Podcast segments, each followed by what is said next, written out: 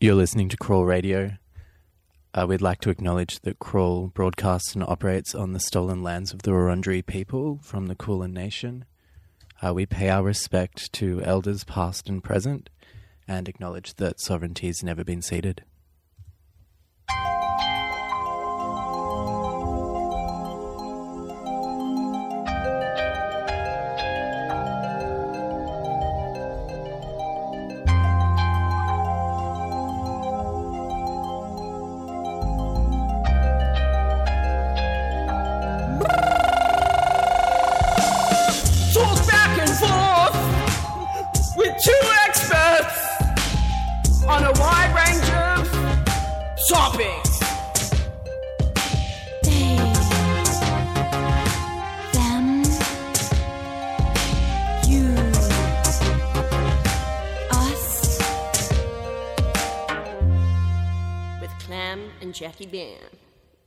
Good evening, listeners, and welcome to the radio show. Babs, how are ya? Feeling really pumped. I drank a super mate. My heart is racing. An incredibly stacked docket tonight. We've got historians, we've got meme theatre kids, we've got venture capitalists. Who don't we have? Uh, Gucci. we're- well, ma- ma- mainly not not my wife. Not Cam, your wife. Cam won't let my mum, my wife, leave voicemails anymore. We're taking a hiatus from that. So I don't like it when you air our grievances on air, but yes, I hated your mom's voicemails. um, we've got a big docket today. We've got Helmut Newton, uh, including an interview with a Jewish fashion historian. We've got Babs uh, discussing and kind of fash splaining the Gucci show to me, including the Walter Benjamin and Hannah Arendt, erudite quotations. We've got Club Nite guest list uh, live reading of their experimental meme page play, which is uh, happening at Miscellania very soon. Then we're talking about Milkrun, that demonic startup that everyone's probably seen haranguing their Instagram ads. And what's the oh the you want to explain? A beautiful Liberal Party ad that uh, graced our screens about a week ago. Um, I'm explicitly apolitical. I would never talk about politics ever in a professional or personal capacity. So we're just talking about it as a bit of a a media notice post election. Yeah, and I'm an ecstatic centrist, so I can't wait to get deep into this Gollum ad. If you haven't heard it, um, prepare for shock horror ASMR. So let's kick off with Helmut Newton. Um, Babs and I both attended a show that was at the Jewish Museum. It opened a few months ago, and it's on for the rest of the year. Um, and it's all about the German Australian fashion photographer Helmut Newton. Uh, I wrote a review of the show for Memo Review, if anyone wants to read it, discussing his background as really weirdly uh, for someone that is kind of like essentially the most, I would say like the most influential fashion photographer of in the, the, 20th context century. Vogue, yeah. Well, who are you looking at? The Vivienne Westwood campaigns in Nigeria or whatever. Nah. Uh, who else do I like? I know. I'm really bad with photography. We can talk about it, but like, I literally can't remember a single photo I saw at that show. I find unless something's on a screen with photos. I What really about like can't the four them. sexy supermodels striding towards you? Barely. Okay, well that's see it in my mind. Um, I personally think he's like one of the most famous fashion photographers, which I like find that information based on how many times I reblogged him on Tumblr circa like 2011. So that's my metric. Um, he became hugely successful as a Vogue photographer in the kind of 60s, 70s, and 80s, but not many people know that where he got his start was on Flinders Lane. Babs, what was your experience of the historical element of the show? I showed up Friday afternoon last week, pre opera, with another friend at the Jewish Museum. I'd never been there. I'd always assumed the Holocaust Museum in Elsternwick was the Jewish Museum, but as we should always remember, Holocaust, Judaism, not the same thing. They can do fashion too. Yeah. Though it is worth noting that uh, Newton had fled Germany because of. Yeah, he had he had to leave. He had a wonderful time though. Apparently on the trip as a prisoner of war. Um, great. Yeah, the menu for his time on the on the the ship was held in the museum. It's like half gallery, half museum experience. I had a good time walking in uh, with a friend. In front of us were three older women who were doing that thing where you're in a public space with another group of people and you're all wanting to have a good time and you're like kind of casually trying to become a group all together. Um, and I I, had a smile from across the room. it was cute.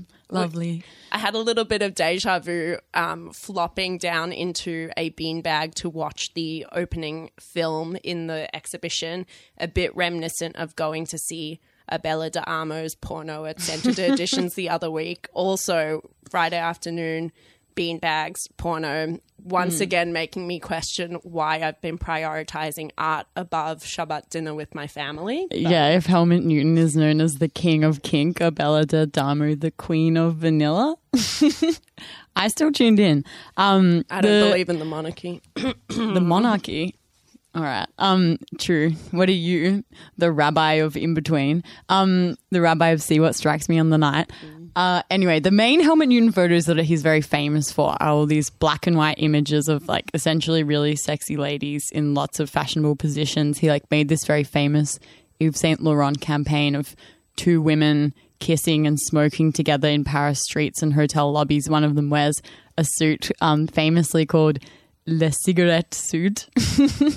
and there's another very famous one of a woman being devoured by a crocodile with just like her naked ass sticking out the back. I like the photos. Do you like them? Like, what do you think about them? They're pretty fun. I, I like the way that the show contextualized the way that Newton himself had grown up uh, in Germany, you know, during the, the rise of um, Aryan and Nazi propaganda. And he was really influenced by media at the time and the representation of the the womanly form as it was in that period. I Cam Cam I, I was a bit struck by Cam's review recently um, because of the way it really took the the the woman's body as the key artistic form. Abs thinks I'm a body fascist, but I just think I'm an aesthete with standards. well, it, this really like I've been reflecting on it and thinking about his work, and it is quite intriguing. He grew up in a time where people's bodies, but especially women's bodies, were being represented in this very strong, athletic way, sort of like on top of the diving board, hands on hips. And it's kind of intriguing to like see that lineage in a Jewish artist coming straight from the Nazis. Well, a lot of people argue that he has a kind of like deep Aryan imprint, and look, he looked a lot at like Leni Riefenstahl. However you say her name, Yeah, right? Leni, she's a bad lady. Um, but I think that like the thing that I was more interested in because like part of the review is I was like kind of heavily criticizing these other really shit photo 22 photos but I'm interested in him as like a commercial photographer that because he made so much work and was incredibly prolific, the actual formal composition and kind of sophistication of the images is like really beautiful in my opinion, which isn't true of a lot of other kind of shitty little film photos that I was subjected to at Photo 2022. But that is just like my personal taste. Other people probably would disagree and think that they're like really misogynistic and objectifying images. Um, what we thought would be interesting to talk about, though, for everyone that is kind of already familiar with Helmut Newton as a fashion photographer, is that Babs and I were keen to interview Lesley Sharon Rosenthal. Do you want to tell the listeners who Lesley Sharon Rosenthal is? Lesley is someone who knows what's what when it comes to Flinders Lane, oral history, and fashion. Uh, she wrote a book called Schmutters that was unearthed by Cam. Unfortunately, you can only go read it in the State Library or, as I've just discovered this week, the Prahran Mechanics Institute, which is a library in Prahran for Victorian and Melbourne based history. You can become a member, you can take the book. I've got the book out. It's quite obvious Lesley is fascinating, super smart, knows heaps of stuff. Obviously, has a strong skill for getting stories out of people. So, we're going to give her a ring um, and ask her about her process of collating the stories of Flinders Lane as this location of basically Jewish fad- fashion history. For those of you who don't know as well, just say Schmutters is rags.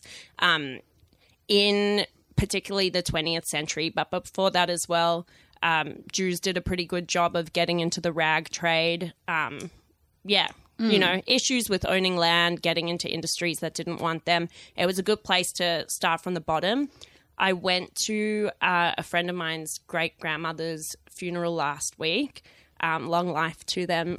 Um, rest in peace, Luba. And it was kind of awesome hearing about an alternative story of um, Luba and her husband and their experience coming here after the war, surviving. She was a fucking rock star partisan who shot down Ru- shot down Nazis with the Russians in the forests at the age of 14 and they ended up in Moreland on Sydney Road running a schmutter shop which was way less commercial than these ones that we're mm. considering.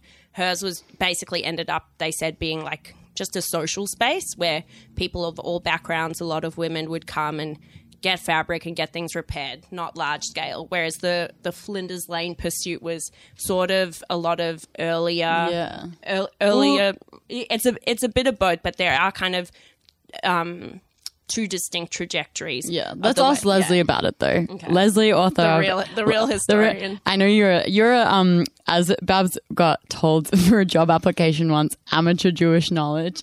I think that Lesley is like a true expert, author of Schmatters, stories of fabulous frocks, funky fashion, and Flinders Lane. We'll give her a ring now on a landline, nonetheless. dialing into South Yarra in three, two, one. Hello. Hi, Lesley. Hello, this Lesley. is Babs and Cam. How are you? Hello, Babs. And I'm also I'm Cam, the co-host. Hello, Lesley. I'm a big Oh. fan of your work. oh, thank you so much for thinking of me. That's lovely. You're Am I welcome. On the air? You're on the air. We've got you live in the studio on our digital radio station, and we're very excited to speak to you about Schmatters and history on Flinders Lane. Um, Where do I start? Where do I'm you sorry, start? What was your What was your name? my name's The other Cam, C A M. Cam. Her Cam. stage Yeah. name is um, Clam with an L. Yes, that's true. Oh.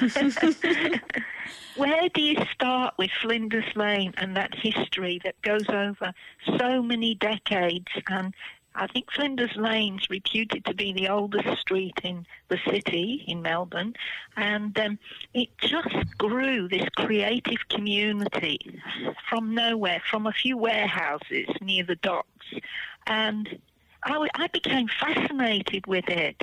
I made a short film in 2000 and mm. not realizing it was on Flinders Lane.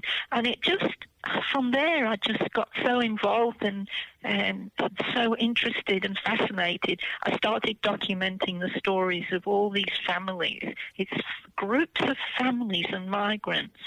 And the fascinating thing is they came over and all got into the garment industry in some way or another. It could be mm. textiles, it could be um, fashion, it could be um, uh, even, uh, you know, trims and zips and, and machinery. but they didn't have any idea before they came.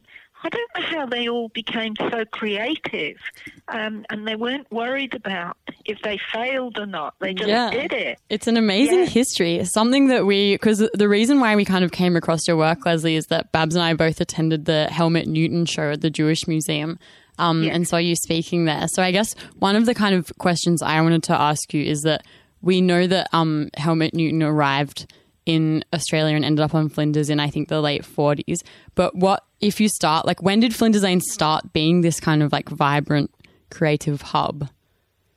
Well, it goes right. My earliest story in my book goes right back to the turn of the century when my earliest story was a mathematician from Moscow Wow. who came out in 1870 or something like that. Ah, don't quote me on that, but it's even later it might have been. But he came out, and his name was Laser Slutskin, and he started a ladies' white underwear factory Wow. and he employed a lot of migrants. This factory was huge in the end. Very religious uh, people. He was quite religious, religious Jewish, and then uh, he had all these people that came off the migrants. They all got a job at the factory, even including Sidney Myer. So it all sprung up from these warehouses and factories. Because I think people didn't know what they were going to do when they got here, and it, it was just an easy industry to get into. And over generations, it got bigger and bigger and bigger. As people left their employ, they started up on their own. And it was easier to they what they'd do is they'd look to see what was needed at the time, a niche field, and uh, it, you know, and there was a lot of arguments between parents and children in the industry because, in one respect, in one one case, he, he didn't want to do what his parents were doing. No, he wanted to make dresses, and they were making something else. I really like um. Lesley the quote in the book that or the one of the introductory kind of paragraphs says that it's many families that go from rags to riches and some that go back to rags again. That's right. they were um, they were dreamers. Uh, I, lo- I love out- how you use that word dreamers quite a few times. I, I was Yeah. wondering uh, if you could paint for us a picture of what things were like during the late 40s to 50s in Helmut Yes. Newton's time on the street. That was an interesting time because uh, everything was getting back to normal, so called normal, after World War II.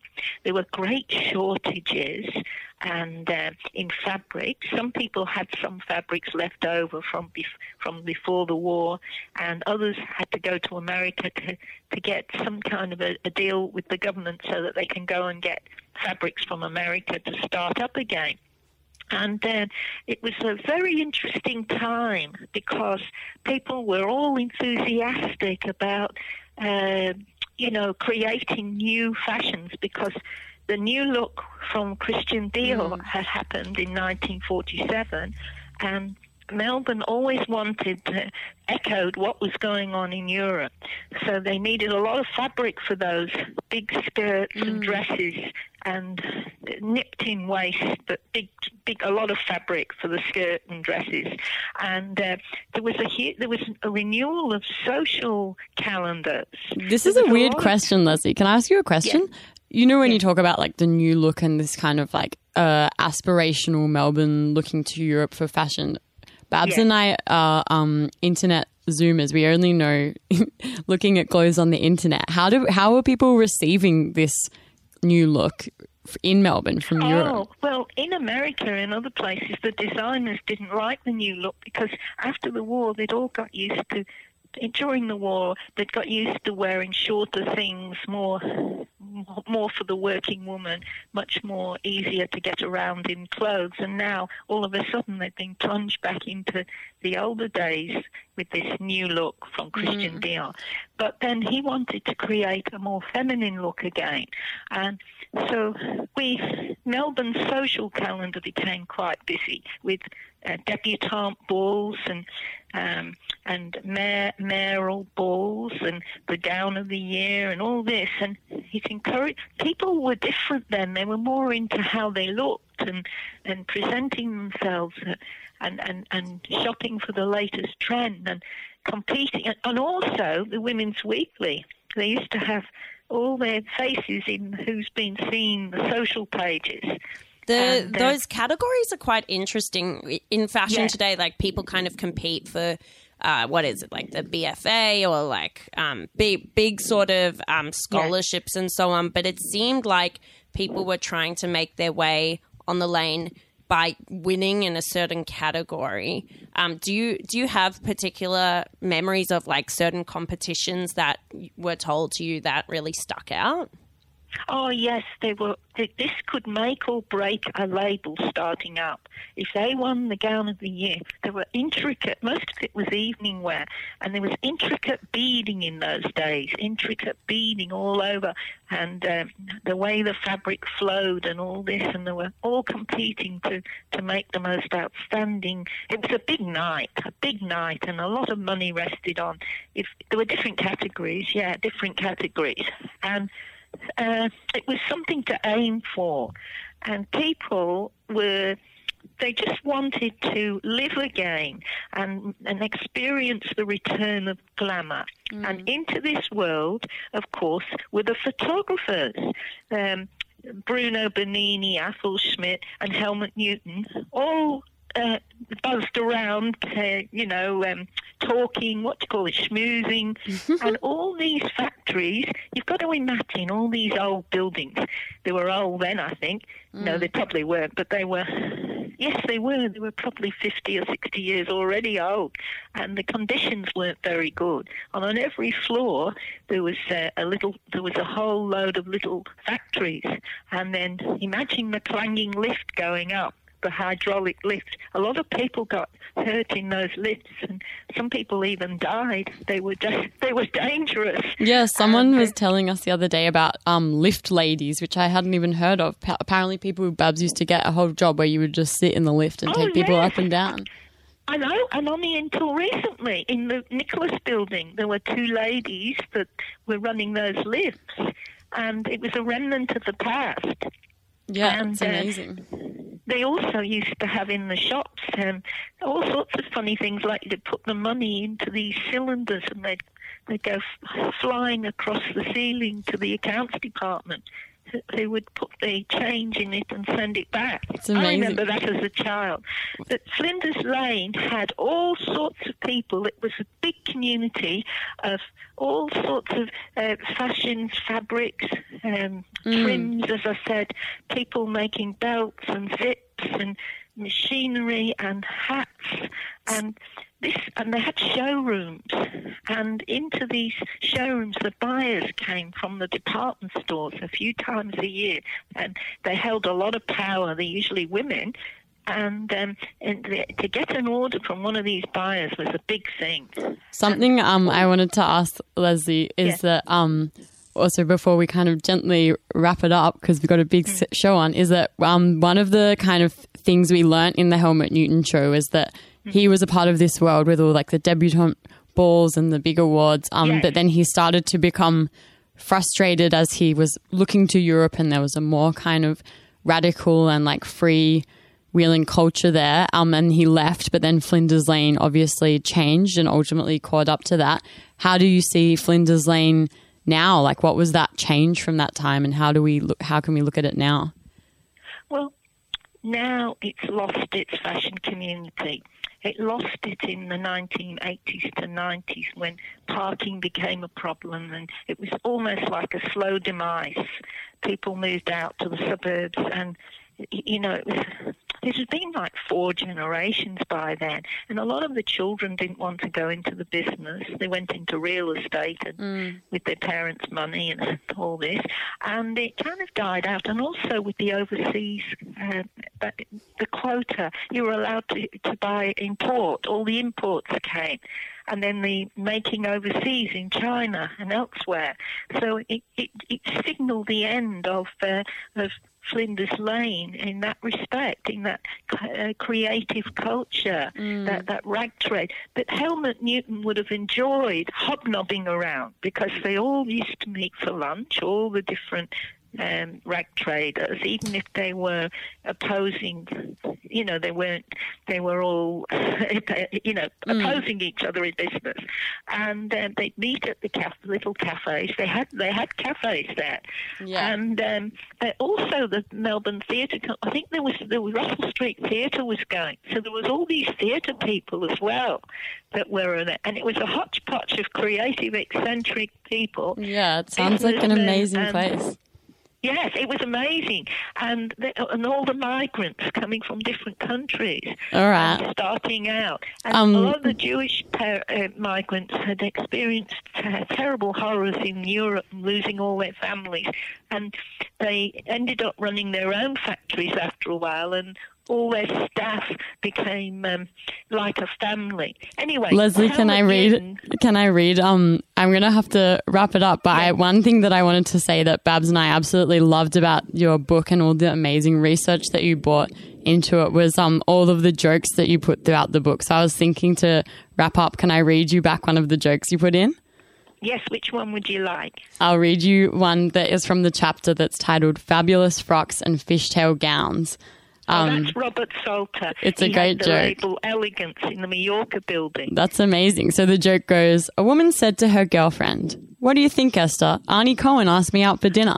Esther replied, Oh, did he? Well, you'll have a wonderful time. How do you know? asked the girlfriend. Have you been out with him? As a matter of fact, I have, said Esther. We, he asked me out for dinner, so I looked through my wardrobe and for every night for the best frock that I had to impress him. We went to a wonderful restaurant, and after that, we attended the theater. We had the best uh, seat in the house, and then he took me to a bar for a glass of champagne. I like this painting a picture of luxury Flinders Lane. He asked me if I'd like to see his apartment. I said to him I'd be very interested to see it. Once we were inside his apartment, he suddenly changed from being a perfect gentleman into a sex maniac. He threw me on the bed, tore off my beautiful frock, and ruined it. How terrible, says the friend. No, it wasn't, replied Esther. I had the most exciting sex I've ever experienced. So, you think I shouldn't go out with Arnie Cohen then? asked the girlfriend. Oh, of course you should go out with him, replied Esther. But better put on an old schmatter. An old schmatter. Thank you so much for coming on the show, Lesley. We're going to say goodbye to you now. Um, have a lovely then. evening. Thank you very much. Bye bye. Bye. Bye. Okay, you you told that one. I, I'd like I'd like to entertain you with a small story, notated by Lesley. Thank you very much. It is 1976. A year earlier, Jag, the Australian fashion phenomenon, had had opened its Beverly Hills store with much fanfare. The story goes on to say that many celebrities used to come and go from the space. Cher had her own unique routine for dispensing parcels on her shopping adventures to Jag. At the entrance of the store, she would whistle for her limo driver, who immediately drove up, clipped open the trunk from a control on the dashboard, and waited to receive his cargo. Then, as though shooting basketball, Cher, from her position just inside the store, would expertly slam dunk several shopping bags containing pairs of Jag jeans in the trunks. Skinny, skimpy fashions in the mid 70s were worn dangerously skin tight. In an attempt to create a smoother, seamless line when wearing jeans, women were shedding their panties. Ooh, Lesley. One day, the Jag manageress was extremely distressed. She had developed a terrible itch and she was worried. she got an emergency appointment with her gynecologist and told the rest of the staff members she would be back later that day. When she went to the gynecologist, he needed only a minute to make his diagnosis. He sent her home with a prescription, put on his gloves, told his secretary he'd be back in the afternoon, and went straight down to Rodeo Drive. But this was no shopping excursion. Within five minutes, he put up a sign This store will be closed for three days due to fumigation. Without a doubt, the boutique stock was plagued with the worst case of crabs he had ever seen in his entire medical career. Oh, I hate that Jag pussy. It's good. what an amazing book. Lesley is so awesome. Like the book has just crazy history. It's really amazing when you can read someone that's done such painstaking and diligent research about this beautiful city that we live in. I often say Melbourne is the greatest city in the world, and it's stuff like this that really reminds me of it. Baruch um, Hashem. Thank you, Lesley. Thank you to the textile industry. All right, moving on. I'm so upset, said Benny to his rabbi. I took my son in law into my clothing business yesterday and I caught him kissing one of the models. Hey, have a little patience, advised the rabbi. After all, men will be men. So he kissed one of the models, so what? It's not that terrible. But you don't understand, pleaded Benny. I make men's clothes. The Schmutter Store, 345 Schmutter Lane, Flinders Lane, Melbourne.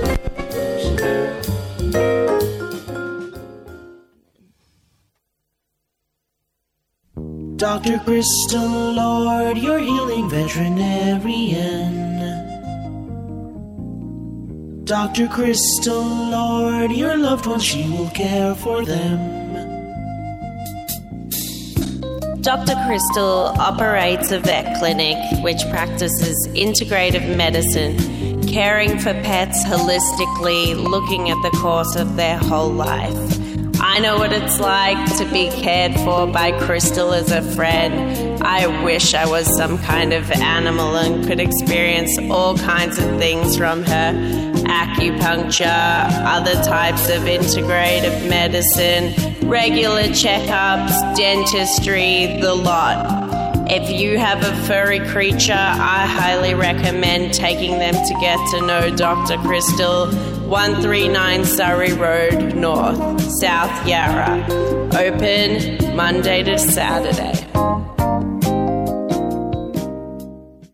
Full disclosure, like all things, our advertisements operate on a spectrum between truth and fakeness. That ad for Dr. Crystal Lord was exceptionally true. I highly recommend going to check her out. Now, for a new world of illusions and reality, I'd like to take a minute to discuss the recent resort collection of Gucci, the Italian fashion house. Gucci, Gucci, Gucci. So, this week, it's like Milan Fashion Week or something. When I have like, if you don't know. no, when I'm having like a particularly sort of mundane, low vibe, it's kind of awesome that the fashion weeks keep rolling. I just have to go into the Vogue Runway app and bang, I am super inspired and I having a good time. looking at the Vogue Runway app on Bab's iPad really brought my mood up tonight. Um, I was kind of intrigued by the Gucci show. Not that it's anything special, it's like quite remarkably uninspired, but um, I thought it was a good opportunity to just give something a proper crack. So the show took place in Italy, um, in at like this old castle. Um, It was a really amazing building. That Yeah. was probably my favorite. Wait, is this segment like we're reviewing the show? We're talking about it. We're rolling with it. bit Of, bit of everything, bit of, bit of a lit review as well. I think Yeah. we'll talk about the show for a sec, and then I'd love to know your idea on um, the show's inspiration. Yes. Which, which is um, a particular essay written by Hannah Arendt in 1968 in reference to the works of Walter Benjamin Benjamin. the building that the show was at was um, Frederick II, the Holy Ro- Roman Emperor's Sicilian palace. It was amazing. It was built in the 13th century, and essentially, it's it's like an open sort of air building, octagonally shaped. It's sort of obsessively built around the number eight, and apparently, in its day, it was home to all kinds of mathematicians and artists and, and so on. It's a little bit Mm. But it's like a little James- bit. It's a little bit fucking cringe. Like Well, Alessandro, what he's like. It's like Silicon Valley. well, it looks like James Turrell's Sky Space. The, Yeah. So the, the show itself went for 40 minutes. Um, the first 20 minutes of the YouTube video are just kind of surrounding the building over and over again. And you're kind of seeing it as it is, imagining how time and space space fly over the open air. Uh, the show had like 101 looks. And as it progressed, um, it was interspersed with different sounds. Half of it was there were excerpts from Most of it was the moon landing. yeah, of Neil Armstrong and the loon, moon and landing, all of the that kind of stuff, and then also nice sort of like ambient classical music, getting a little bit more chaotic as time went on, and then by the end, um, Alessandro, the creative director, had written in the show copy that he wanted it to feel like a rave. I feel like he's really bad at going to parties, slash like wouldn't. Very Yes. anti-rave energy. By the didn't seem like by the end, it was like a Daft Punk um, sort of gig. They, they, these lasers shot up from the roof, and which the people at the show wouldn't have been able to see. You can see it in the video. They shot up from the roof across one another so that the lasers cross-sected with one another at the cross section of the ceiling, forming this like weird eight-sided Star of David. If you It was not me. a Star of David. I thought that was kind of cool because, like, if you look at the castle from aerial perspective, it's like perfectly symmetrical. Uh, I've been doing architectural Renaissance analysis with my students, and I can confirm this is classic Renaissance shit. Um, but then they were like making this argument through the lighting that it was also kind of like an intergalactic space launching pad. But it is kind of uncanny when you see these like formal resonances across millennia. Well, that was Michele's argument. He um he he kind of postures that his style and his mode of designing is is a type of constellation building. It's about connecting signs and symbols which don't appear connected otherwise. And he he wanted to think of cosmogony, cosmogony, um, as a way of metaphorically exploring and explaining his beliefs in that way. I I, I like the, the, point idea that- of it, but I find the clothes like often fugly. Yeah, what do you? So, for those of you who don't know, Alessandro Michele has been um, the so-called creative director of Gucci since 2015. Um, Gucci is owned by an even bigger and better corporation named Kering. Um, which also owns Balenciaga Self-caring. and so on. So if you imagine Kering as like RuPaul and then each um, brand within it as one of the contestants, like Balenciaga and so on. Demna at Balenciaga put it really well this week. His show was hosted at the New York Stock Exchange and had these like various kind of critiques of capitalism in it. The invitations were these stacks of fake money that were sprayed with a scent that smelled like real money. That But dope. in the copy, he said explicitly, like, it's not critique. Ultimately, the entire point of a fashion designer is to create desire.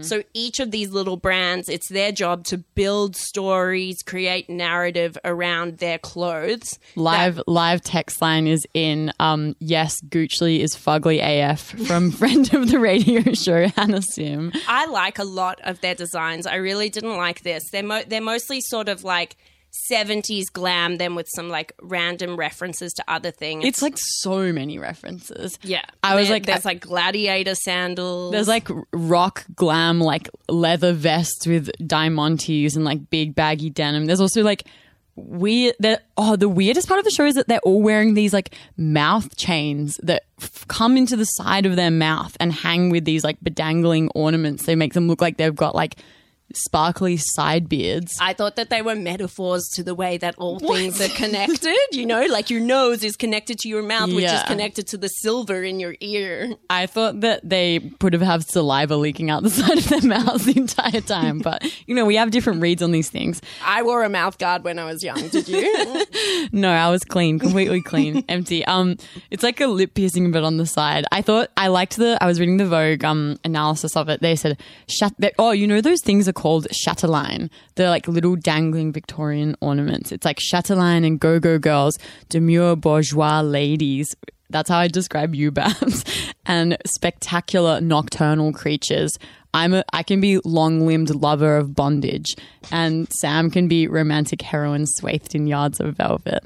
Uh, they said it was a feast of coherent discordances. I was doing some reading about Gucci in preparation for the show and came across Matthew Linde, uh, erstwhile Melbourne fashion writer's critique of Gucci. He is a lot more qualified to talk about it than me and said that um, if you like, what does he say? There's a really funny quote. He says, whether or not Gucci's saturated Wes and Safari discotheque is your thing, M- Michele's talent in designing Pepsi pansexual activism is lucrative.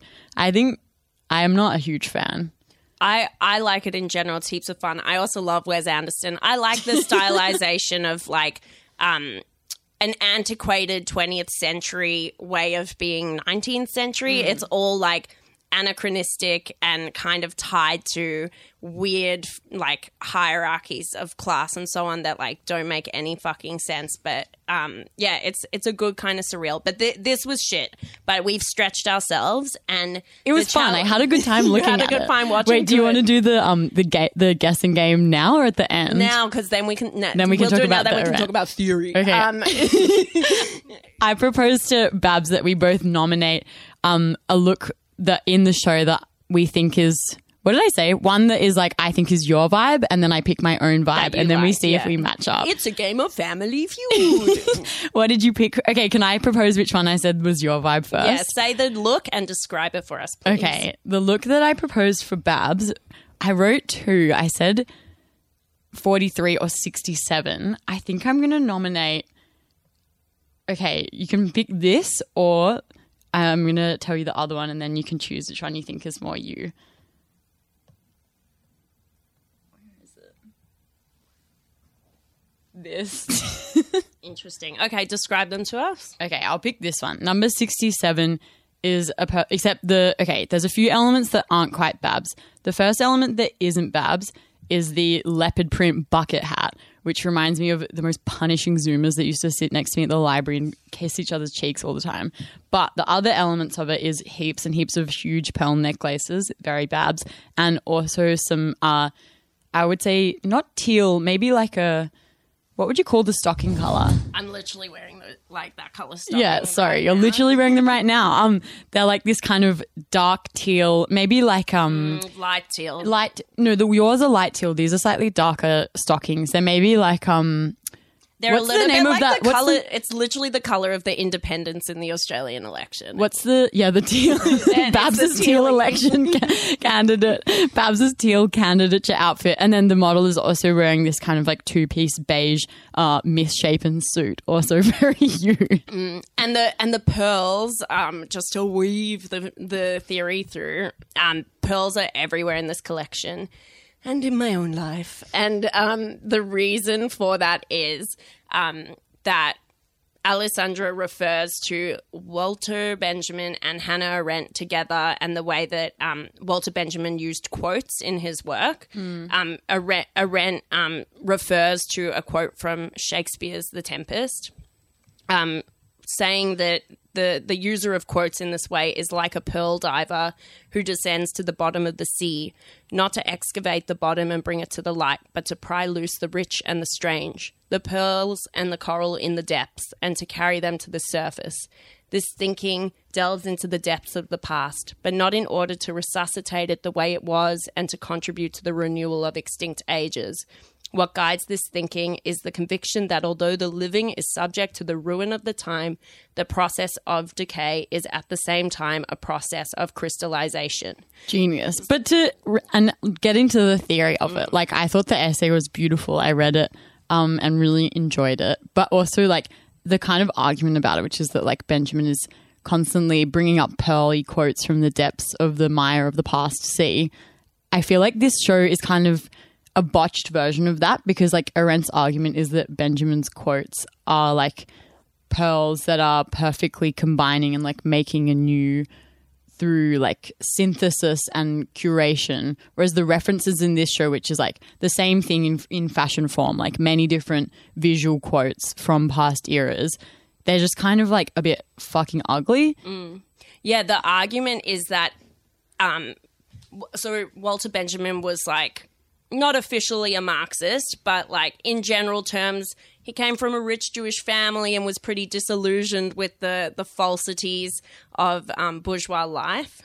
Makes sense. Um, and, and he aren't we all uh, he was interested in trying to engage with some kind of spiritual truth in the world, um, particularly in the form of the like scraps around us at the end of history in the 20th century. A German Jew who who came up through the Weimar Republic was seeing the Nazis. He wanted to see what scraps he could find through language that spoke out of context to some kind of like ephemeral wisdom. But And- more and importantly- then- and in in this show, it's kind of funny because I guess Alessandro is arguing he's taken all of these fashion references out of their context. He's hmm. stripped them of their context and he has brought them all together in a constellation that should speak to some kind of huge wisdom that reaches to the cosmos that you should be able to look down from the stars and say, ah, here are all of the pearls that have been brought up, the coral that's been formed over time. And also on top of that, there's like edginess because Benjamin argues that um, in the act of tearing a quote from its original context, it's a destructive act. And in that destruction and roughage, you kind of like shine something up. So, so This the is like- idea is that like we should feel the violence of how he's brought random shit up. to like- describe this to you, like the how this manifests in real talk is like fucking random Elizabethan collars like choking these anemic models, or they're like there's quite a recurring cut which I was quite into, which is like a maxi dress with um stripes that opens up on the bare belly. Of, Okay, fine. You brought it up. That's that my, my- favorite look. Is that your favorite look? favorite no, look. I wanted that one. No, it's That's cool. a good one. It's a good cut. The best, the best looks in the collection are these sort of mod looks. Yes. Very, You love very the modish. 60s. I love the '60s. Very Wait, modish. let's do some There- description of the there's- other There's ones. orange, a lot of orange and white and black and white color blocking, Big which I coats. enjoyed. This was another one that I thought was a candidate for you. It's a silk suit with lots of large spots on it, and the model is wearing bright orange latex gloves. I did write that one down, but I can't remember if it was for you or for me. And the spots are inverted, so the jacket is black with white spots, and the bottom is white Lots with of black spots. sexy, translucent, gauzy gowns. Just like so many random references, it's hard to even know where to start. Listeners should just like have a look for themselves while If we're like. talking. Cam- okay, do mine Now now. you. Wait, can you say what one you picked for yourself? Yeah, so besides that maxi honest. dress, yeah, you got it. The maxi dress, the inverted polka dot suit. Um, I also liked, um, Wait, did you pick one of the ones that I said? yeah, yeah. Fuck yeah. Um, that well, that maxi dress was Yeah, that. Yeah. Um. I also liked this um, color blocky one at the beginning, look six, um, which was a red and cream color block Mm. suit with a cowl neck. I don't think it it's fit very nicely. The pants aren't working. The shoes are wrong, but from the top up, it's decent. Um, I I just really enjoy like a nice cross section look and a cowl neck, of course. Um, and Of course. and I don't know some I guess the thing about this show is that there's like so much shit being thrown at the Renaissance wall that like something has to stick. I thought you'd like this one. It's- yes, it's- that was my pick. Really? but that's the most obvious sexy normie chick one. would. Um, it's look twenty eight. It's fucking spaghetti straps. It's a, it's a cute little pink dress, and there's these like um, baby bu- baby blue. Um, I love a bare breast and a long baby blue latex glove. yeah, it remind um, Cam and I were extras in a local movie recently called Petrol, and um, Cam had to wear something that was basically this. Um, and I you feel like looked I, great. I'm often dressed very demurely. So when I get my decolletage out, I always feel so risque. And I was, you know, I was thinking of myself on that runway and seeing myself in that kind of look. I also thought that the final look, this kind of weird mage look, was good because the whole thing was so like, you know, epic and ambitious. I was like, you got to pay it to him, this like cosmogony of references or whatever the fuck it is. Yeah, the final look is like this um, cloak that's in sort of the, so the, deep, the deep colors whole of the night sky. Yeah, it's It is what it is what it is. But um, if you go on Kering's website, it's kind of interesting. Like each of the brands does what they can do to engage the audience of the day that has the money to buy this shit. Um, so they explicitly say that they're they're trying to advertise to millennials, which is another reason why they're engaging with bullshit over the top theory. Mm. Like who the actual fuck is looking at a fashion show and then looking at Walter Benjamin? Like us? No, but It it- it- yeah, we're not buying. We just shit. read like I read like fifty pages of Walter Benjamin Yeah, preparation. me too. But I'm glad. Okay, so basically, Okay. as a, as a Jewish person, like I know at some point in my life, I'm gonna read Arendt. I'm gonna re- read Binyamin. But like, I was waiting for the right moment, and turns out that moment was Gucci. Thank you, Gucci. Thank you, Gucci. All right. Um, Shall we? yeah, fuck it. What, what, what do you have to say? roll on. Wait, No. no, more theory. We done, we've said it. I'm done We've with the said it. theory. I like the I like the quotations. I like the ambition, but like the show is about the like Oh, performance of reading say. theory. It's not about real reading theory. Oh yeah, of course. It's it's it's this new new appeal to the elite millennial. Yes. Um, okay, I wanted to say that, um, yeah, sorry, Alessandro, you did a shit job at bringing all of these quotes together. Um, Walter Benjamin does a fine job of it. I read a little bit of um, his um, essay about translation, where he kind of puts together a series of aphorisms or little stories and truisms that are vaguely linked to one another. And it really reminded me of my mum, who is a collector of quotations. Growing up, we had heaps of books in the house which were really shit. They were just collections of quotes, basically. Um, she had one that was called No Tattoos Before You're 30, unless it's a dolphin on your forehead. Um, um, and I just went through um, her email. She emails herself sayings all the time. So I looked up the word sayings in her email. These were 3 You're really bringing up some pearls from the deep of the ocean Pearls, here. pearls from, um, pearls of wisdom from your Gmail Jewish thread chain. The- these are three quotes from my mum's Gmail. One, desire molds what we believe to be the truth from the Talmud. Very fashion industry. I thought that was. Lacan. she had a couple from Jung. I was like, I know you're in hypnotherapy, but really? Um, then the next one, let the past be content with itself, for man needs forgetfulness as well as memory. James Stephens. Yeah. And finally, this is a bit of a Lululemon moment. Freedom, noun, to ask nothing, to expect nothing, to depend on nothing, Ayn Rand. Thank you for sharing. And Good evening, listeners. This is Crystal Balls. Can I tell you what? The library is open, the phone lines are on, and it is time to get read. Now we've got our first caller. Uh, hello? Hi. I'm I'm haunted. All right, sis, go off. It is giving dusty old demon energy. Uh, yeah. Cunty queen, yes. Grab that wig with her skunky skull bitch. We don't need no dry, thirsty fucking wigs in this house. I guess so. I am gagging. Fierce. I see lettuce, tomato, halal, lamb. A wrap. Oh my god, you're dressed as a wrap. Do you want garlic sauce? Yes, queen. Are you a little Twinkie Pop out on Smith Street on a Thursday? Are you vomiting in a gutter? Is it Smith Street? Girl!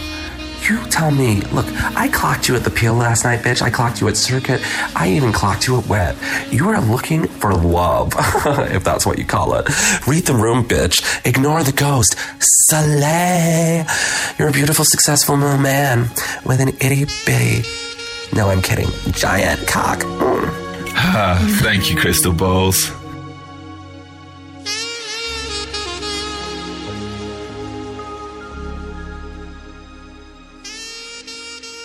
Thank you to our guest psychic medium, Crystal Balls. On to the theatre.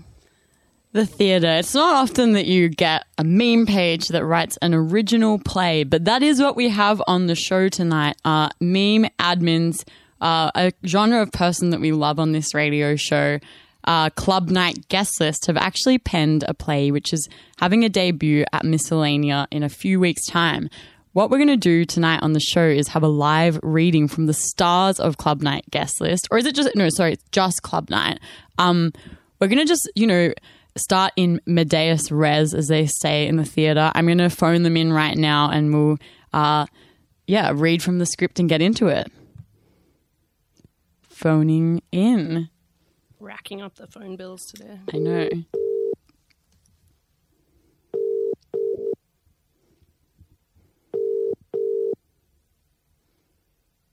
Oh no, no phoning.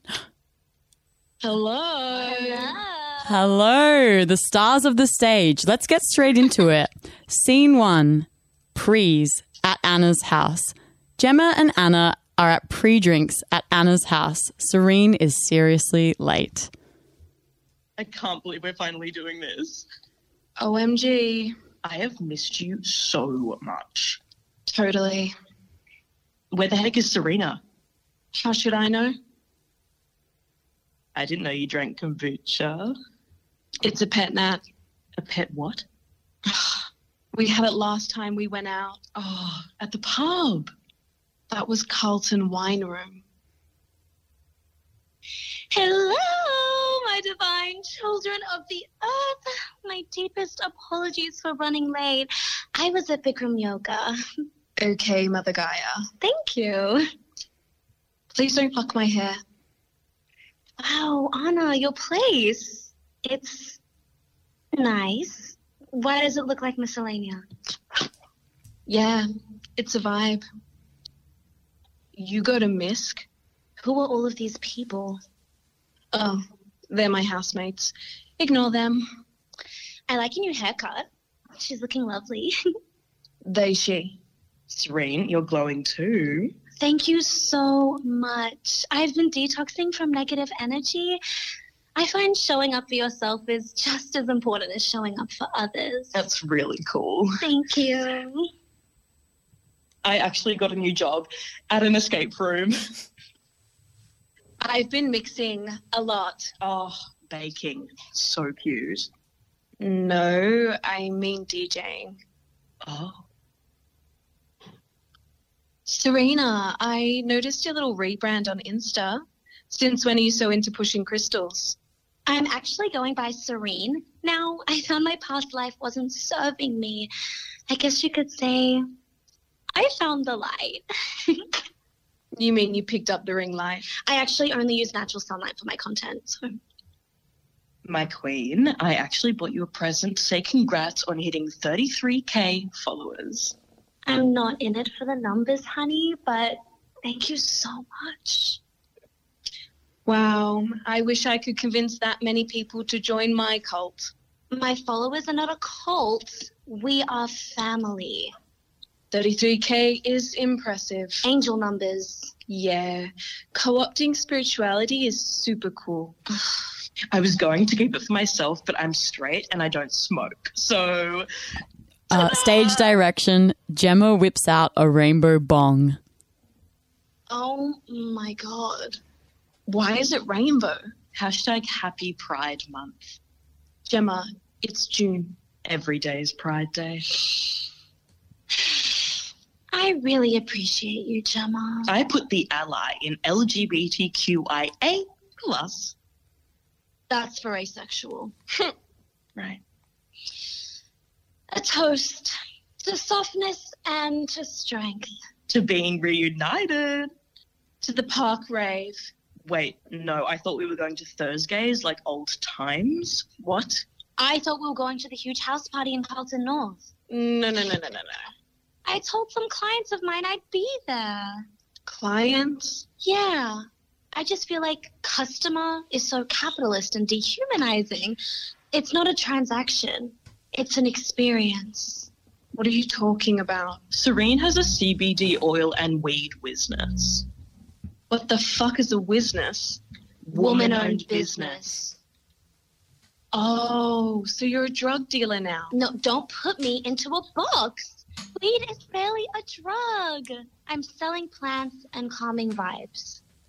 Whatever.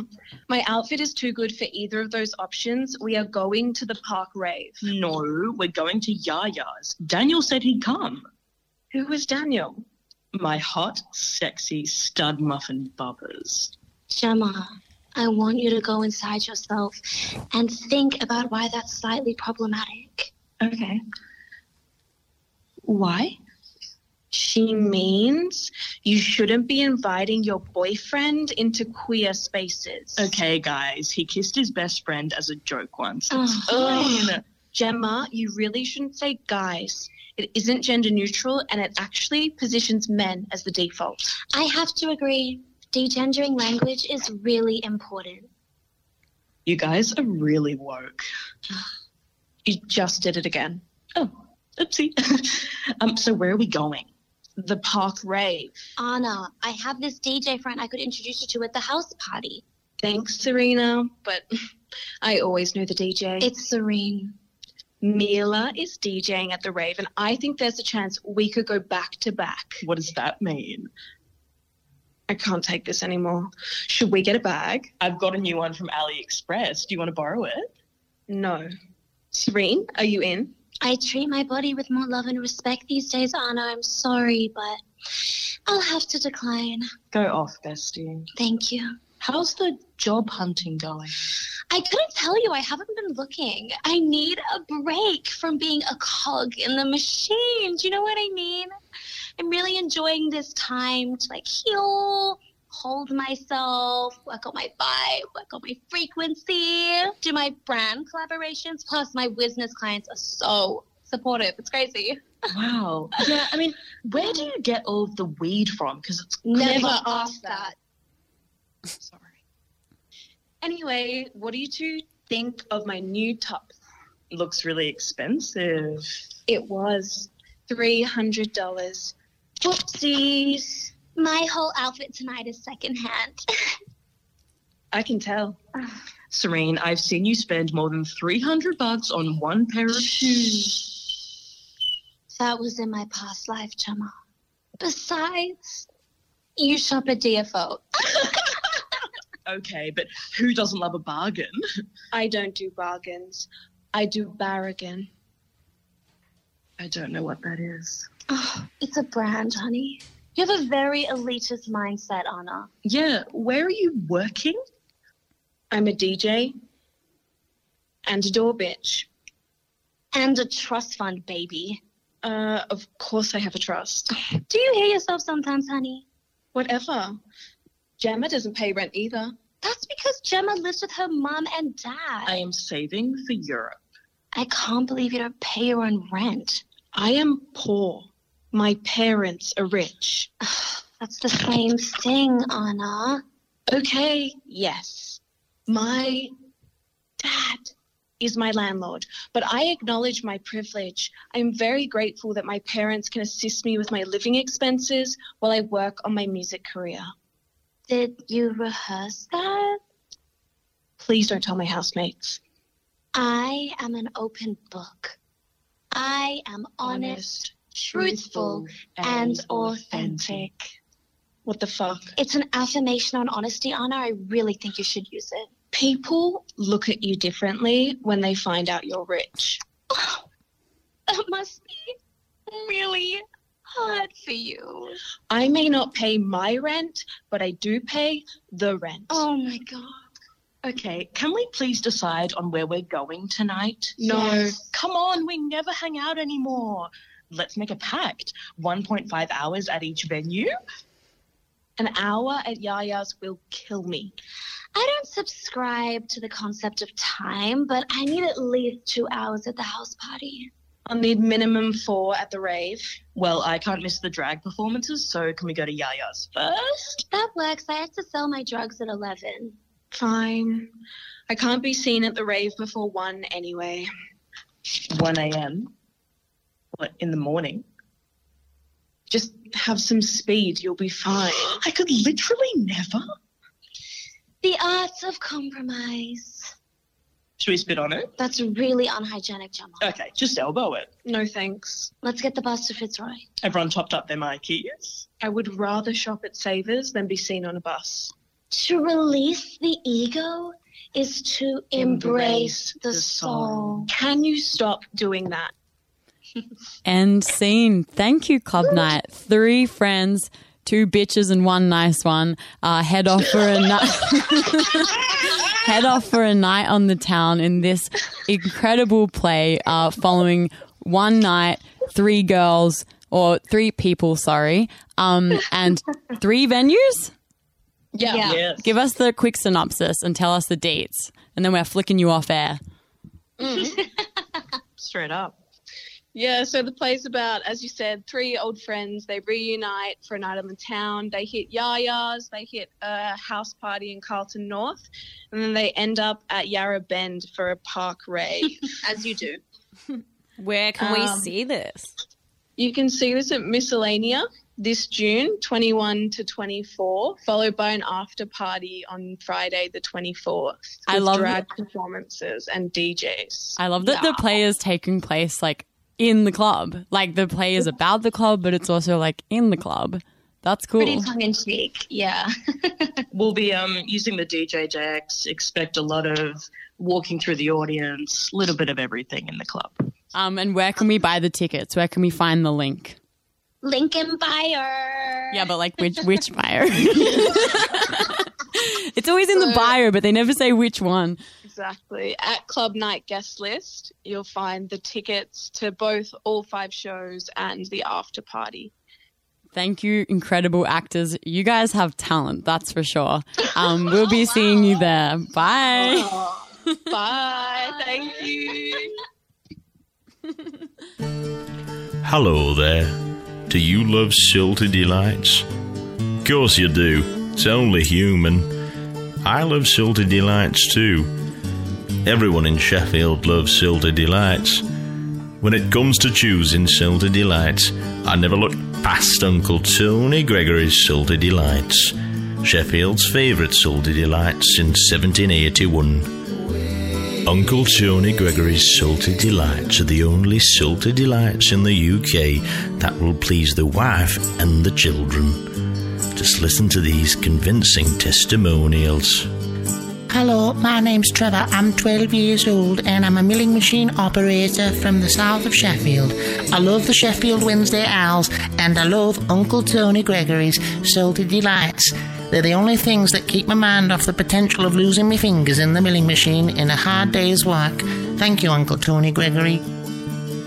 Hello, my name's Paula. I'm also a milling machine operator from Sheffield South. Uncle Tony Gregory's Salty Delights are the only thing that keeps me from having devilish thoughts during a hard day operating the milling machine.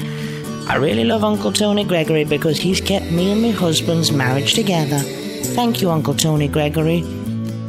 Uncle Tony Gregory's Salty Delights, Sheffield's favourite Salty Delights since 1781. And now another unsponsored ad. Officially, we're critiquing this thing, but I do know inevitably we're going to be amping up the amount of hits they're going to get on the Googles after this. So for those So of many us, people listen to our show.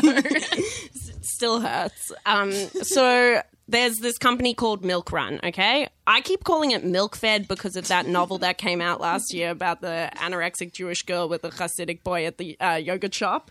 Um, but it's called Milkrun. um, it's massive in Sydney. It's a startup. Woo! What they do is they offer deliveries of groceries in ten Under 10. under ten minutes. Okay. Whoa. Um, basically, fucking dodgy and rude to workers. It's, That shit can't be right. it's unbelievable. They're not. Do- no. No. We got. That's not the feedback we got. so I'll start. I'll start off by saying, like my my first experience of it. Besides seeing it plastered um, on the walls everywhere and like on a Maserati on the streets of Sydney, um, last Friday night um, I was trying to go to a post Shabbos dinner party, and I'd been instructed to bring papers and tinfoil. I was driving up Kingsway with a friend, and we drove past um, a blue supermarket looking warehouse, and we started going in. My friend was a bit nervous because there was a, a dude in the entrance who was kind of tweaking, kind of jumping up and down and stuff. And I was like, I don't really mind. Um, we walk in and are confronted by two 20 year olds. Um, the one the of- best age of all time. one of them is wearing a flat cap and headphones. He is DJing in the warehouse. He is playing a um the live version of Daft Punk's Harder, Better, Faster, Stronger. And I asked Under 10 minute delivery. I asked them if I can purchase some goods, and they let me know immediately they are no supermarket. In fact, they are a Milkrun hub. Um, a dark supermarket. It's not a place where you can go and buy things. You need to order it and then expect it to come to you within 10 minutes. This was my first time chatting to Milkrun employees in person. The basic feelings are extreme cultishness. Within a couple of minutes, they were complimenting us on our fits and our vibe and telling us that we should come down. Mm. To which I said, what the fuck does that mean? Do you mean get a job here? Yes, it does. Yeah. it seems like the main thing with Milkrun is just recruiting and recruiting. They're really big on advertising. But to that they give, have- let's like explain the kind of interest to the listeners. Like, I think we were interested in them because they were everywhere. They're omnipresent. Um, it seems too good to be true. We wanted to get the inside scoop. Babs got this firsthand experience. We also spoke to two anonymous employees. one of whom we met on a Discord server. Oh yeah, that's some underground shit, man. We're not going in everyday channels, so mine did come through Instagram. Because the crux of it is they're trying to advertise that they pay um, proper casual wages. It's not a gig economy thing, and Yeah. that they hire nice white boys to do the job. So naturally, No, Discord they was the hire like place to find POCs as well that are like doing a hop, skip, and a jump. All of their advertising is like daggy millennial. Like it's like it looks like it was made in like 2016. It's all these like janky millennials in like little boy blue Yves mini Klein short Yves Klein blue like pseudo industrial workwear, like hopping and skipping around Smith Street, like. And I think that like it's kind of funny how much they stress how well paid and well looked after their workers is because every like woke fuck that sees their marketing is like um groceries in 10 minutes like I really want that but I shouldn't because it's probably not ethical and they're like no these workers love to bring it to you in 10 minutes. We've been told that they get um, the the the brand identity involves being really friendly and cool. So when they drop things off within the ten minutes, even though officially apparently they don't even have to do it within ten, it's just the idea that matters. Um, when they drop it off, they're meant to have like a compulsory little chat with the person they yeah drop it like off the to. Uber driver's like here's your pad thai the Milkrun guy's like yo yo yo who ordered an avocado come down I don't know like I was suspicious of it but I really fucking love discounts and they had some really good ones at the start of the rollout in Melbourne. So I did order like heaps of groceries online and got a um $30 discount, which was good. But like I don't know. Do I don't think we're really the market for this service. I reckon we definitely are. But we spoke to the punters like who were working there. Apparently, it's filled with young Zoomers and millennials. It's like expanding so rapidly that they're constantly trying to get people to hire their friends. If you keep a friend on there for long enough, you get an employment bonus. Um, apparently, they're like trying to be hip and cool. They play Rick and Morty in the warehouses. Um, our secret source also told me that they had to do like a Zumba dance exercise to like get everyone in the mood together. But then since that initial kind of corporate uh, happy day, things are just like regular work. It seems like totally fine work. I just kind of am irked by their corporate persona of like quirked up millennial. I don't know. I don't like it. It doesn't. Well- it, it shits me. it makes sense with the business model. I it, I might think about Gucci in a minute in relation to this as well, but essentially the groceries are cheap, deliveries are cheap. They have a lot of workers and they're paying proper wages. Um, also, for the record, when Uber first started, they did kind of similar things. Uber used to pay their drivers really well. Um, and a lot of speculation at the moment is that the model these people are- are working on is building up a story and a narrative and so much buzz so quickly that by the time they list the company publicly for their initial public offering they'll they'll be able to get heaps of people buying in and then it becomes all about the stocks and the share prices and so on That's So- what freaks me out about it. And it's like, because it's like, it, it makes me think it's kind of just a really visible example of like a highly speculative economy where everything is about these like intangible values and there's like all this capital flowing around. But like, what does it really mean? What's the kind of actual service being provided? Well, that's one of the like bizarre things about speculation and spectacle. It's like someone sitting at home, the kind of guy who wants to make a heap of money um, just with an idea, and they're they're operating on a system of desire as well. They're like like Gucci, like Balenciaga. They're like, how do I make people want to buy this stock? But and I think it's kind of funny that their answer is, ooh people would get really excited about a gig economy industry that has proper wages and is blue. But it's like a two kind of pronged approach because there's like the yuppies buying the product who are like, oh yeah, we want to see our workers paid properly. But then it's also like a double proposition for the like venture capitalists and the like future stock market to then be like, oh yes, like this is what millennials want. Like this will become solvent in the future. They raised like one of the highest amounts of venture capital in Australia ever, $75 million, which is not common. Like v- VC capital for startups is like not common in Australia, but Milkrun is one of the companies that has done it. But I guess the question I have for it is like people have been speculating for a long time that these like gig economy, like tech platform apps, whatever, are going to burst. Like, you know, do you remember when WeWork collapsed? Nah, what happened? Like WeWork, the co-working spaces, Mhm. basically had like all this hype about how it was like the future and like everything was going to go like so well for it, raise like heaps of money. It completely plummeted and went to shit because it was all just like speculation and hmm. inflation. But the guy still cashed out with heaps of money that started it, the founder. So I'm like, I just wonder if that's what I don't know. Like, I'm not a, you know, I'm not an investor, but like, how can they possibly make money? Like, is the end game to actually make money as a grocery store? Maybe. They, li- they list it, people buy it for a certain price, the owner sells 6% of his stock and then just makes like an initial bit. I But kind of what just. happens to it after? And then afterwards, people just keep trading and trading on it, and like inevitably, it gets like bought out by a bigger company and becomes part of like a bigger share package.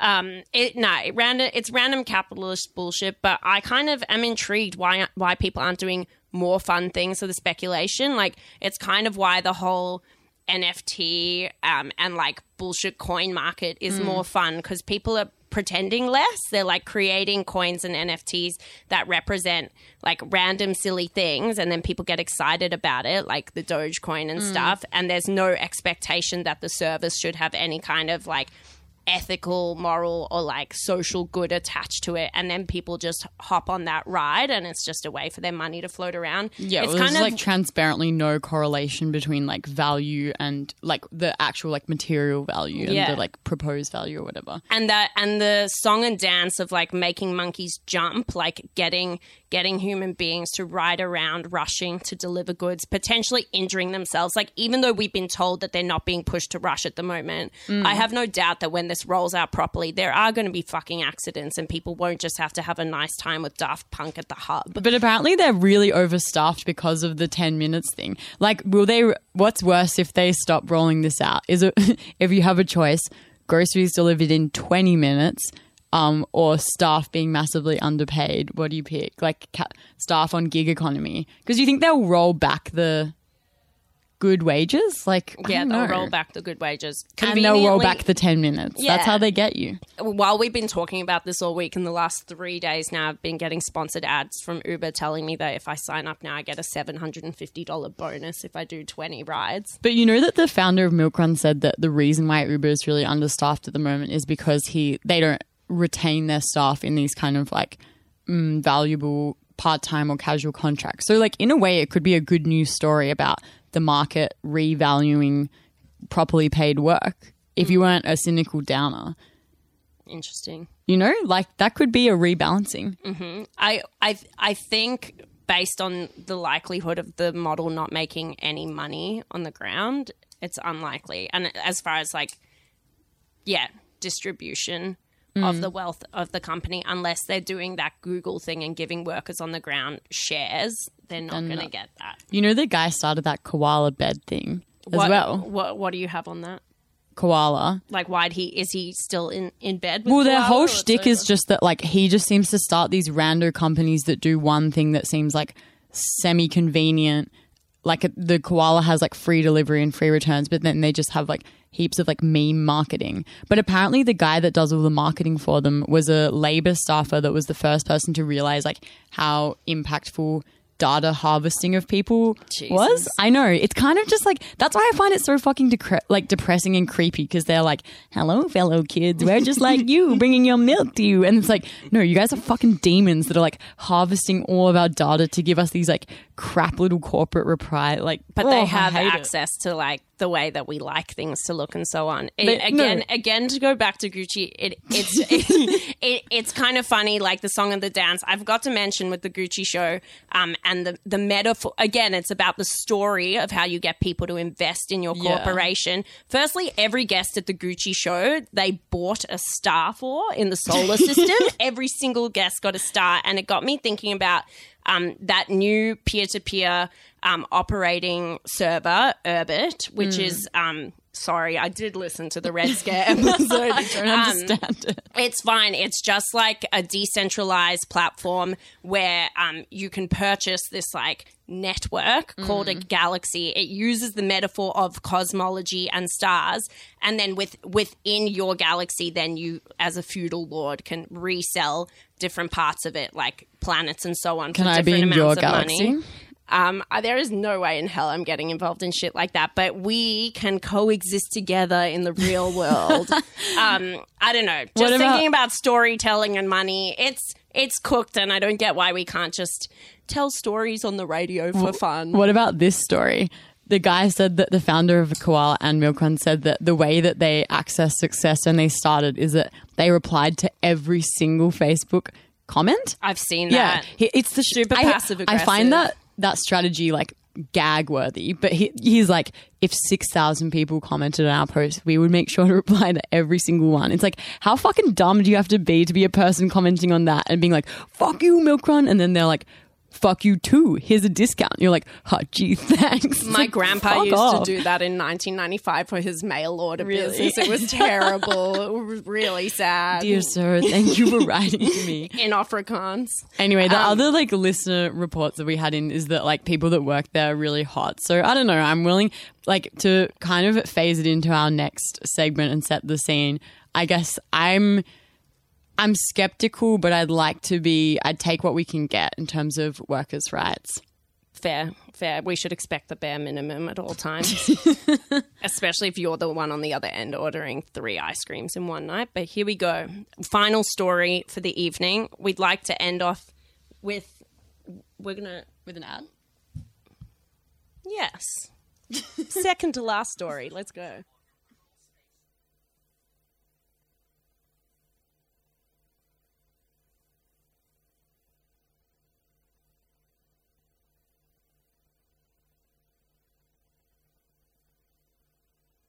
Two out. No, we'll wait. Let's do.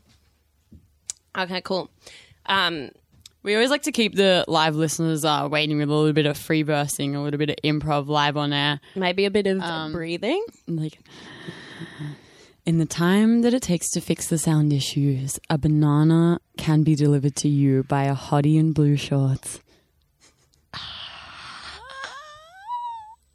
And now for a special news report from Crawl Space News.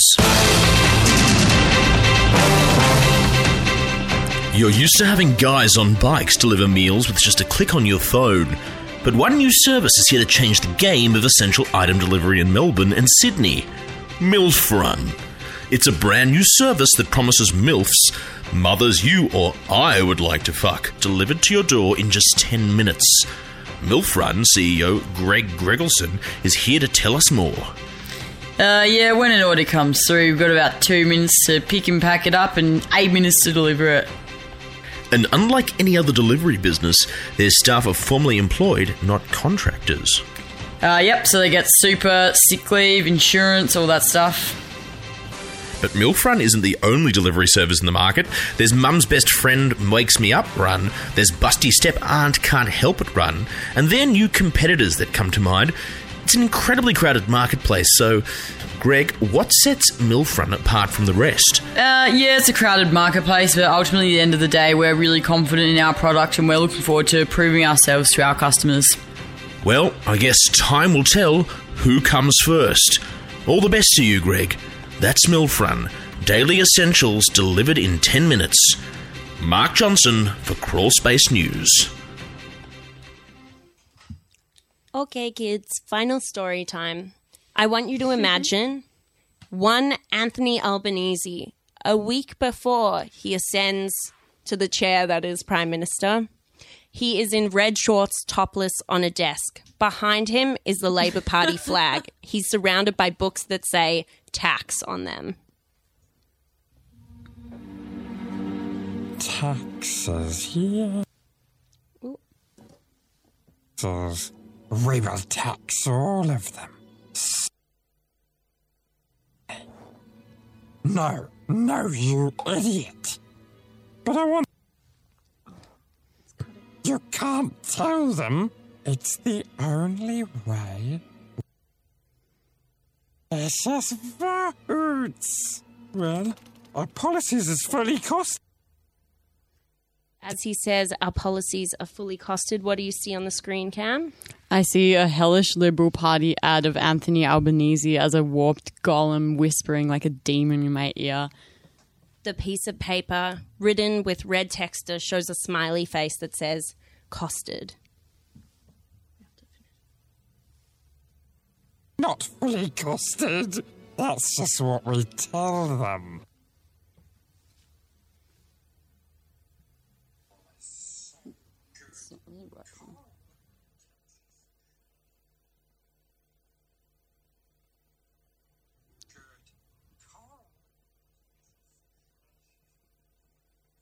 Okay, so you know what?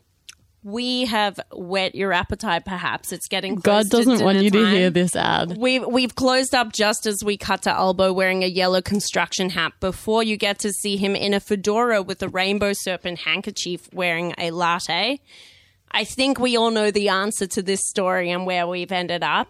Go online to the Liberal Party YouTube channel to see the rest. If you want to watch this ad, which I would highly recommend, um, it's called "The Lord of the Flip Flops: The Return of Taxes," and it's all the sweeter given uh, the huge centrist victory that I'm thrilled to experience from last week. Thank you so much for joining us. And once again, Sam, Lucy, Shannon, and Mumu. Uh, Uncle Tony's Salty Delights, my favorite snack. Thank you so much for tuning in. Um, see you guys next time. Bye. 360 bed. Oh, yeah. 360 bed. Uh-huh. If you don't think it's the best mattress, then you are a dickhead. Our bodies were made for foresting, hunting, foraging, but traditional mattresses force us to lie completely still the whole night. We may as well just lay down and die. Hell no! 360 Bed is a technological innovation that keeps you rotating slowly but steadily throughout your entire REM cycle. Talalay latex coming at you from all angles. 360 bed. 360 bed. 360 bed. 360 bed. If you don't think it's the best mattress, then you are a dickhead. 360 bed. Uh, wow. Uh, yeah, I, I just, I feel so good. Uh, yeah, re- just really nice and good. Uh, Yeah, trust me, it's really good. Yeah, yeah, I love it. It's really good. Uh, uh, uh, I've never slept better. chromium springs, solar powered motion sensor with constant wave motion, bowel massage, and more. 360 bed. 360 bed. If you don't think it's the best mattress, then you are a dickhead. Can't